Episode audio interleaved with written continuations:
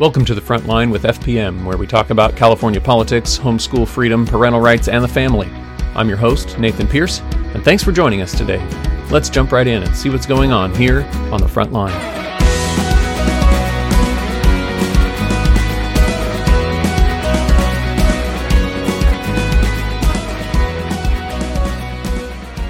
Hi everyone, Nathan Pierce here with Drew. Thanks for joining us today. Hey Drew, how you doing?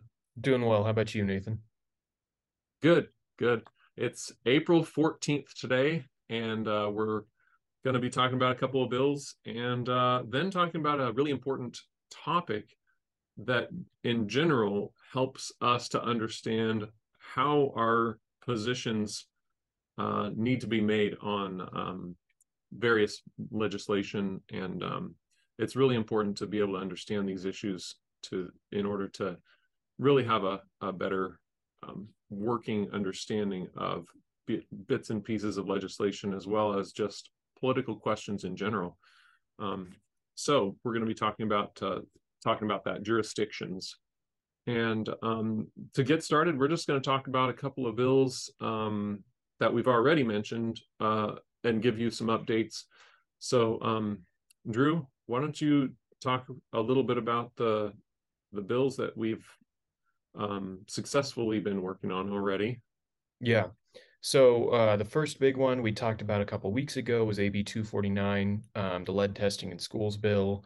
We worked with the author's office, and you know there, there's many more details in the full episode that we did about that. But in short, uh, we were able to work with them and get an amendment in that protects private schools from the requirements, and that bill is now moving along through the process with our amendments in there. So um, that was just a, a, great experience of being able to have a positive relationship with a legislator and actually make you know make make a difference very quickly and seamlessly in the process. And we're thankful we don't have to deal with inspections now. Yes. Yeah. one less bill on the list to yeah. to, to worry about. Um, and then the uh, the next bill is um, AB 767. Um, it's it's another iteration of the same bill that's been introduced many years in a row now that we've opposed every time. Um, and uh, because of our work on it in the in years past, uh, so it, it's uh, it's a mandatory kindergarten bill. Um, so it would add a 13th year to the 12 current 12 year program. Um, but because of our work in previous years in opposing the legislation, it was introduced with our previous amendment language in exempting private schools from the requirement. Therefore, it would just um, add a year for public school students. And that's now moving through. And because of our work in years past, we didn't even have to um, go to the author this this session around. Uh, we had already worked with them um, often enough and uh, I would say amicably enough, you know, where it was, where they were willing to take our amendment very quickly, and uh, so they they had that bill introduced in the form that we had wanted from the start. Yeah, so, so we're we're thankful for these victories, um, and we've had a, a, number of other successes early this year too. I just wanted to sort of summarize those for you, and um, thanks, Drew, for doing that. I I am I'm grateful for that. Drew is grateful. Where it helps to encourage us to kind of review the successes that we've had, um, especially in the context of dealing with all of the difficult battles that we're in the middle of today. Um, we need that that encouragement. Mm-hmm. So, um, so we have another bill, um, uh, 659. Um, why don't you um, tell us a little bit about the amendments to 659, which is the vaccine bill that we have mentioned previous in previous yeah. episodes. Yeah, um, we talked about this. Amendment. Yes. Um, so the amendment doesn't uh, add any clarity. Um, it's uh, it's it's a it's a continuation of the language that they that the the author put in uh, for the K through 12 requirement, which is uh, it creates a um, a statement of public policy of the state of California. It doesn't say this is a mandate, it says this is the public policy. And that sort of language is something that we saw often during um, during like COVID lockdowns and things like that, where um, the Department of Health had a lot of leeway to just declare public policy. Um, and so they're now using that language in legislation instead of a mandate. Um, but it seems to still act like a mandate in some ways for K 12. And this latest amendment added that language to the higher education for students 26 years old and under. So anybody so, in college that's younger than 26 would have would be under this public policy. So um, we've been uh, work trying to work with with the author's office on um, getting clarity into this bill on what that means. What does what does what do you mean by public policy? Is this uh, what sort of enforcement follows um, follows this policy, and how would it be different from an actual mandate where it's added to the required vaccine schedule? In the past, we've seen um, the Department of Public Health um, sort of sort of make regulations enforcing general concepts um, and putting a lot of pressure on people to do certain things, but to, specifically in the arena of vaccines that are not necessarily required in the law. Um, there's there's you know additional um, additional uh, shots required in certain um, for certain vaccines that aren't technically in the code, but because the Department of Public Health enforces the policy, they can write what the requirements are based on uh, the more general provisions of the code. So it's it's important to have clarity on these things because the Department of Public Health does have so much leeway in their interpretation and how they can write regulations um, to be more specific on how they're going to run things from a from a, uh, a, a public health standpoint. And it's important to make sure that uh, when we look at these things in the legislature, we look for ways where it seems like things could be interpreted a little differently than we would want them to be. Um, and maybe I would interpret them to be um, least restrictive, which is really the way it's supposed to be interpreted, um, the least restrictive means.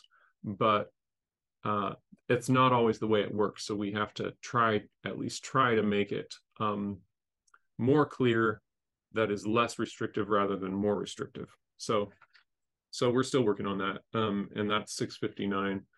Yeah. And so we appreciate your prayers uh, as we work on this bill and and many others. Um, we're now uh, tracking more than 100 bills, and there's a lot of amendments that are happening uh, day after day as we go through this month. As I mentioned last week, we have a lot of deadlines uh, through this month, and um, lots of bills are moving quickly and getting amended a lot, mm-hmm. and getting hearing dates assigned pretty quickly right drew? I mean some of them they have more more time bet- between when it's assigned a hearing date and when the hearing actually happens but we've seen some that are not yeah. so yeah we've so we've had some instances uh, this session so far uh, like 659 for example it was just given a hearing date. It was assigned a hearing date yesterday and that hearing date is is tuesday the 18th so that's five days between when it was assigned a hearing and when it has its hearing. So um, it's it's it, many other bills have been you know you see them get a get a hearing date that's three or four weeks out. Um, we had 659 get a hearing date earlier uh, that was that ended up being canceled, uh, but earlier uh, last month, um, it it was given a hearing date two days from when it was assigned. Um, and so that doesn't give a lot of time for people to uh, to form responses and to you know to potentially work with the office or work with the committee um, and that was pretty quickly after it was amended too right? Exactly. Yeah. So people are scrambling to figure out what the amendment means how this impacts the you know the likelihood of passage of the bill how this impacts the effects of the bill. And um, when it's given that that such a short window there's really a lot that has to happen in an incredibly short amount of time Right. And these committees, when when you when you go to um to to send in a letter, a position letter on a piece of legislation that's hmm. uh, to to a committee that is going to be hearing a bill. So, for, for example, 659, if we're going to send in a letter on 659 to state our position mm-hmm. um, uh, officially, usually these committees and this this is a good example of that have a default deadline for your letter of position of oh, either one week or more before the hearing date. Which for this bill when it was assigned a committee hearing date it's already passed. And that happens frequently these days. It used to be years ago that they respected um, public input enough that it would give you enough lead time before a hearing date to you know to actually get that letter in before the deadline. Now um and now with this short period like drew said five days before the hearing date is when they're announcing that it's going to be heard on that date that's less than a week. So you can't meet their typical deadline. Plus everybody has to go into scramble mode to get to get ready for the hearing. Anyway the same goes with if we go in and testify on a hearing you're supposed to get um, you're supposed to call in ahead and basically book your time slot to to to be testifying as a witness um, in a committee hearing. And if you have only five days to do that, again, you're past the deadline for making that reservation uh, in the appropriate time ahead of time. So it's really it really complicates things for us when um, when they push these uh, hearing dates so close to when they actually make the announcement that it's going to be heard. Mm-hmm. So so it's it, it's difficult to try to keep up with all of this stuff and to and to be ready for these hearings when they do happen. So uh, yeah. we appreciate your prayers for for that. Yeah, and I, I think um, the big issue with six with six fifty nine um, that'll kind of lead into our our discussion about jurisdiction um, is you know like like uh, Nathan you mentioned just the um, the blurring of the lines on um, on authority right? And the um, the default position that should be held of you know most most lenient right? The most freedom possible in a lot of these cases especially when it comes to very personal impacts of a bill right? Like like any right. any medical um procedure um so um as we kind of think about different realms of authority how how would you say um authority is divided up in in life and how would you say this bill kind of relates to that larger discussion? Yeah that's a great question. Um, and we've dealt with this before in in some uh, other writings and and some other projects that we dealt with even over the the the period where we were dealing with the COVID lockdown situation and how that impacted schools, how that impacted um, the ability for homeschoolers to meet for co-op classes or park days, things like that. Um, we've addressed this issue of of authority, jurisdictions of authority, how how that breaks down. And so, if you picture if you picture uh, God being the ultimate authority. Um, try to envision that that on a on a chart that God is is at the top, and then you you you put down below that the various realms of earthly authorities that God has established, and we can see these in Scripture that God has established uh, a, a, a type of government um, for three different categories, and one of those one of those categories is family government. That's sort of the initial government that God created, even back in the Garden of Eden, um, even before the fall. Uh, he created family. Um, and the, the Bible sort of reiterates that same principle of family government throughout Scripture from the beginning to end. And so, so that family government is responsible ultimately to God and is not really under any other kind of government in terms of its responsibilities. Families are where um, children are raised. Families are where um, uh, there's a lot of relationships between individual people there. And this is where um, children are educated and children are cared for or uh, nurtured and cared for in terms of, um, and this is where it ties in with our bill, medical care um, and and so when you look at when you look at the other jurisdictions, we're talking about uh, civil government, which God also created and lays out in Scripture, and you see that throughout Scripture, civil government. And then you, the third one is is um. So we have family, we have church, uh, is as the third one, um, and we have civil government. So there's three: church, family, civil government. All of those three answer ultimately to God. God is the ultimate authority over each one of these, and neither neither um, family nor civil are over the other one. they each have their own realms of authority and there are things that each one is responsible for but the family is not responsible to answer to the government the civil government for how they raise children or how they care for their medical needs of their children or how they care for the education of their children they are responsible to god for those things civil authority civil government is also in an equal in a in a similar position when it comes to um, its accountability. It is ultimately responsible to God as well. Um, uh, the Bible tells us uh, that um, in First Peter that that the purpose of government is to punish evildoers and to praise those who do good.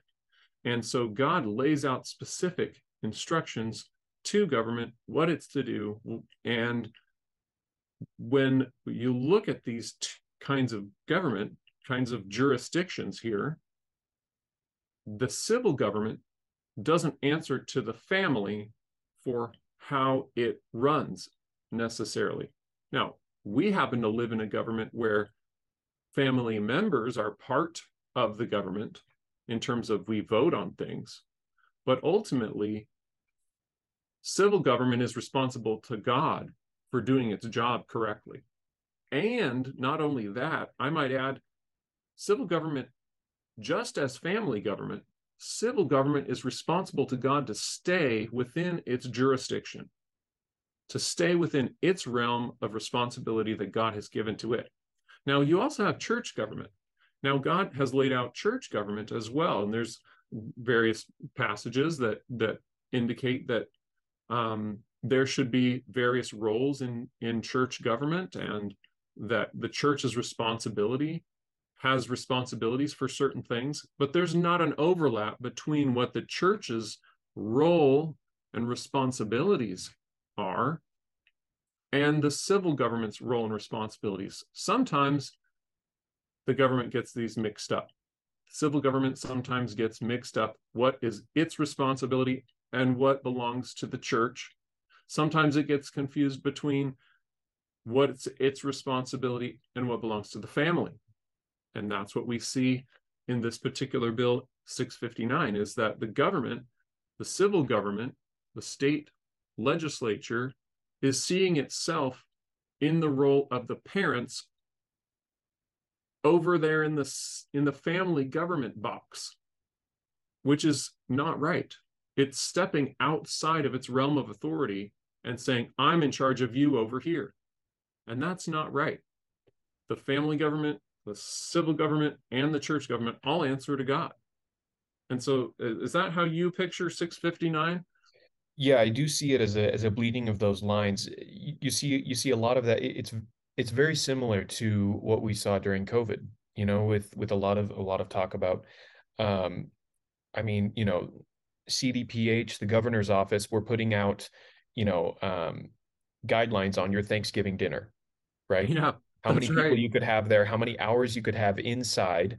So if you had more than, you know, 10 people or so, you couldn't be be more than 2 hours inside or something like that. Like it was it was all of these these things that just it really blew blew many people's minds just thinking, hold on, this isn't this isn't how you're supposed to do things. Right right. And people i think a lot of times we we we hear something like that and we go oh that's not right. But we don't have a, a big picture a, a pattern to fit.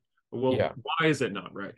And that a lot of the you know the motivation and the and the impetus given by by the state government was listen there's a virus we need to protect people from getting sick um, but which is you know which is a good goal right you don't want people being getting sick and dying um, but in the pursuit of that, they very often and very readily outstepped their their sphere.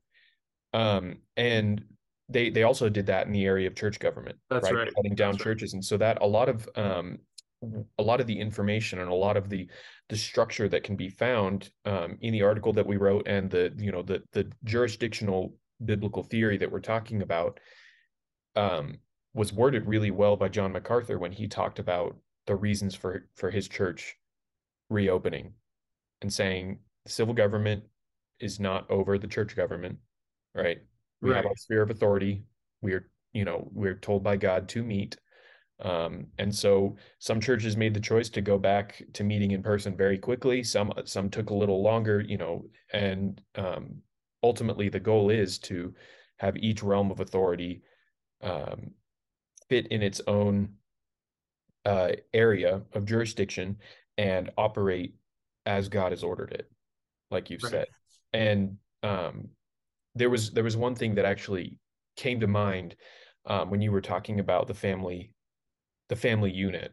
Um, it's it's often brought up like in you know in in popular culture and in really any discussion um, that involves politics or cultural issues nowadays to talk about the individual rights to, you know to talk about yeah. autonomy of a person um, and it, it's a I, I think it's a essential misunderstanding of how god has ordered things the individual just by themselves, you know, me as myself or you as yourself or any person is the fundamental unit, but God intended family to be the fundamental unit of a society because right. families are what build up a society. And when you separate people out, an individual uh, without any responsibilities and any um, sphere of God given influence and authority, the, the society breaks down from there so I think the erosion of a lot of these jurisdictions and these spheres of, of authority has brought about a lot of the problems and a lot of the misunderstandings that we're dealing with today, like bills like this, you know? Yeah. Yeah, you're right. And I think I think it's it's so important for us to remember that, you know, these these jurisdictions, each one has limits. The family unit is the most basic of societal structures. Mm-hmm. and it it has a realm of responsibility. It has a very basic and and natural structure to it. I mean a man woman uh, relationship making a, a marriage is at the core of a family. And that naturally uh, leads to children, and children are part of this family, and that family unit is is really the core of all civilized societies throughout history. And so it's not it's not a complex thing for mm-hmm. us to to to to see that this is really basic and it makes sense. Um, but what we're seeing now is some real intense challenges to this to this concept. And there's a there is a real strong attack from the realm of civil government to to step completely outside of its bounds its jurisdiction where it's supposed to stay and into the family. Um, that uh, quote that we have in in our article which by the way we do have an article on this topic on our website that's helpful. It's um, at, at fpmca.org slash authority and um, there's a quote uh, from from MacArthur that we have in here that says uh, each institution has a sphere of authority with jurisdictional limits that must be respected. And so, what we're talking about here is is is the limits that when those limits are gone, for example, when the civil government steps outside of its bounds of appropriate authority, which there are appropriate things for the civil government to do, um, but when it steps outside of those, it it's not just messing up what God designed for government. It's messing up what God designed for family and for church. Because when civil government steps outside of its bounds of its authority, it is encroaching onto one of these others. It's either encroaching onto the church's realm of authority or it's encroaching onto the family's realm of authority and we need to we need to have a clear understanding of this because um, if we don't then the whole the whole big picture of god's design for these three structures of earthly governments that are all responsible to god that whole thing breaks down. And so it's important for us to remember and to and to be vigilant to protect the way that god designed things to, to function. Yeah yeah, and I, I think the overall the overall um, impact of, of understanding these different realms of authority um, and I'll I'll put up um, an image of of the the diagram that that a lot of this discussion is kind of is kind of based off of. You can find it in the article too, but I'll put it up on the video version of this this episode um, for anybody watching, uh, so you can get a better visual of it. Um, ultimately, uh, any any discussion about you know the the rights and and the limits of each institution, it has to be based in your belief about what God has set up. And so the ultimate the ultimate goal is is really to to give people an understanding of God's authority over all of those things and not right. just say, oh, there's these three things because we think so. Right. Yeah. You know, we think true. this is how they should be. And, you know, because if somebody doesn't doesn't believe that they, that they are God ordained, that or that they are that there is a transcendent purpose to them, there's really no no uh no goal for them to um to aspire towards, right? Because right. and it, there's no really influence. Uh, there's no reason for them to want to set it up that way.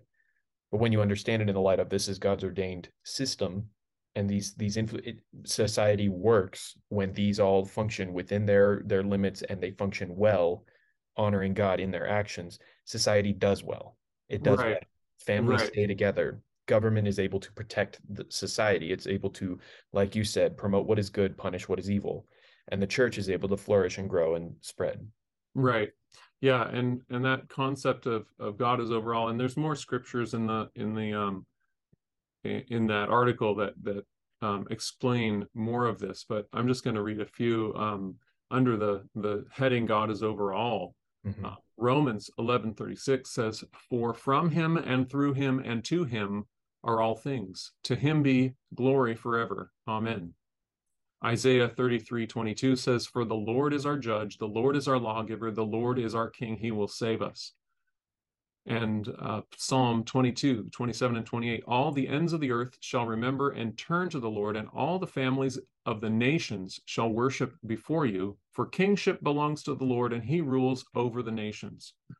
You see, these all point to God as the authority over everything, no matter you're part of a family, you're part of a, a church, you're part of a, a government, civil government. All of these answer to God ultimately. And uh, when we have more respect for the way that God designed things, we can have a better understanding of how God intends for the various aspects, the various structures of, of types of government and these jurisdictions can work. And we can understand those things better when we understand God's design better. So, um, any last thoughts on that, Drew? I don't think so. Um, I, I think that uh, the the overall discussion that we're having here leads pretty well into into a, another piece of the conversation that we had that you had with with uh, with Frank Erb a number of years ago that that we'll be um, playing after this.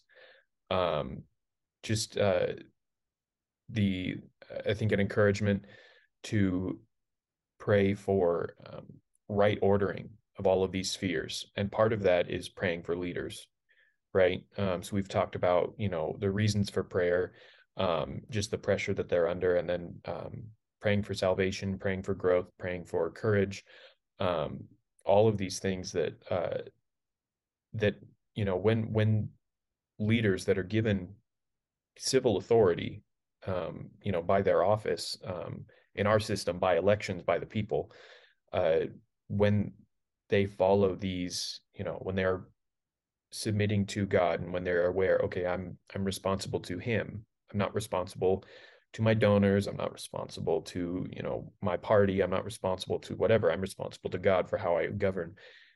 That civil authority that civil government will be much more rightly ordered. So yeah. Yeah that's right. That's right. in that sphere is is really impactful.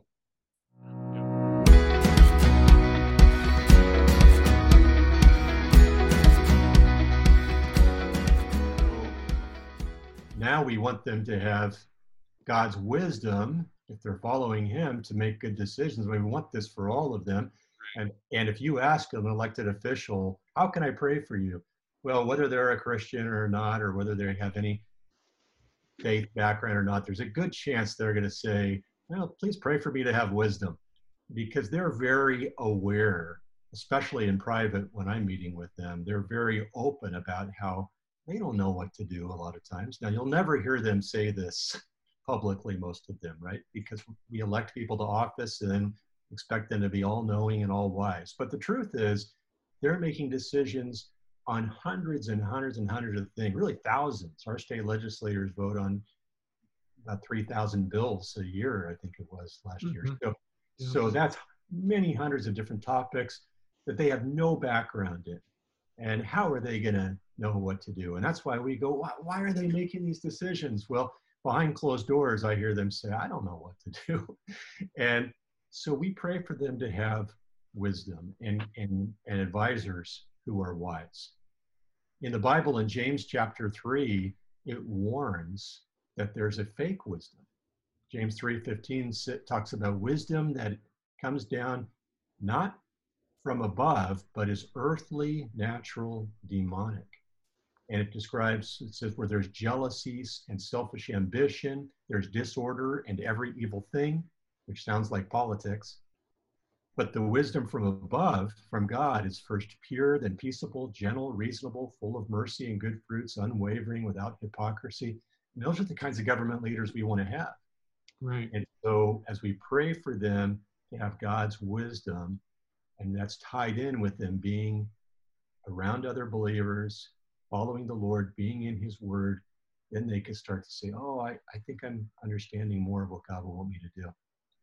I'll tell you what a joy it was uh, to bump into a, a, government leader on a sidewalk a couple years ago, right near the Capitol. And this government leader says, I just got to tell you, my whole perspective is changing. And, and I could never explain to somebody how it's like the lights went on and now I'm seeing everything more clearly. And, uh, and then that same day, actually, I bumped into another one who said the same kind of thing. Said, I used to just go about my day not thinking about anything really. And now I'm thinking about everything. What would God want me to do about it? Mm-hmm. And for wow. both of them, they were both expressing, and I just thank God that He had it happen on the same day to re, to encourage me. I think they were both expressing to me that now that they had come to Christ and were saved, and we're in the Word of God, and we're praying for wisdom, everything was starting to make more sense, and they had clarity of thought that they never had before. That's really encouraging. Yeah, it is amazing how God yeah as slow as it might feel at times god yeah. will help those that he is um, that he has saved he, the, he will bring them along that path you know and, yes. and some, sometimes it's exciting to see uh, where someone has has come from and to but other times it feels slow and um, we have to just remember in those times god is faithful. He's moving in his time. All right. Well um, thanks so much for uh, listening and thanks drew for for joining uh, me today and talking about these bills. It's yeah. uh, it's always good to to chat, and um, I'm yeah happy to do it. Uh, we'll be uh, keeping people updated on on future bills as we go through the coming weeks. definitely busy time. I appreciate your prayers for us on all of these things that we're working on. Um, and definitely, if you're not on our email list, uh, if you want to get updates on legislation, definitely get on our email list at fpmca.org. And um, yeah, if you want to, if you want to keep uh, being notified of our podcast, definitely uh, subscribe and keep checking back on our website for updates on various things. And uh, we'll talk to you again soon. Yeah, sounds good. Thank you, Nathan, for Thanks, talking. Drew. Yeah. yeah. All right. Talk to you soon. See you next time. Thanks for joining us for this episode of The Front Line with FPM. For more information about the topics we discuss here, check out Family Protection Ministries at fpmca.org and subscribe to our channel.